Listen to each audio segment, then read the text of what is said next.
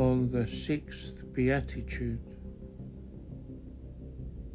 467.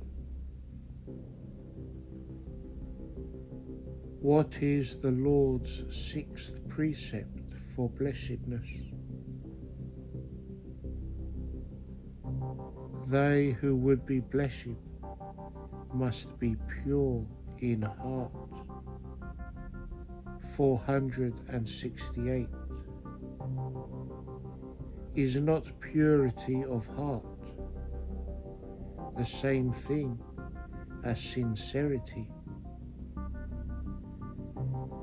Sincerity which feigns not any good dispositions foreign to the heart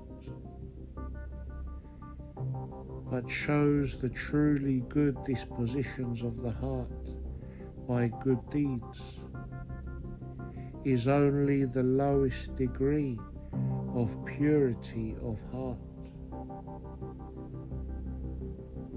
This last a man attains by constant and strict watchfulness over himself, driving away from his heart every unlawful wish and thought, and ever keeping there the remembrance of God and our Lord Jesus Christ with faith and love. 469. What does the Lord promise to the pure in heart? That they shall see God. 470. How are we to understand this promise?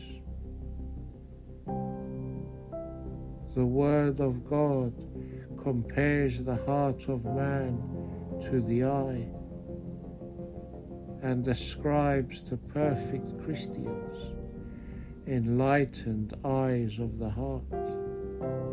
Ephesians chapter 1, verse 18.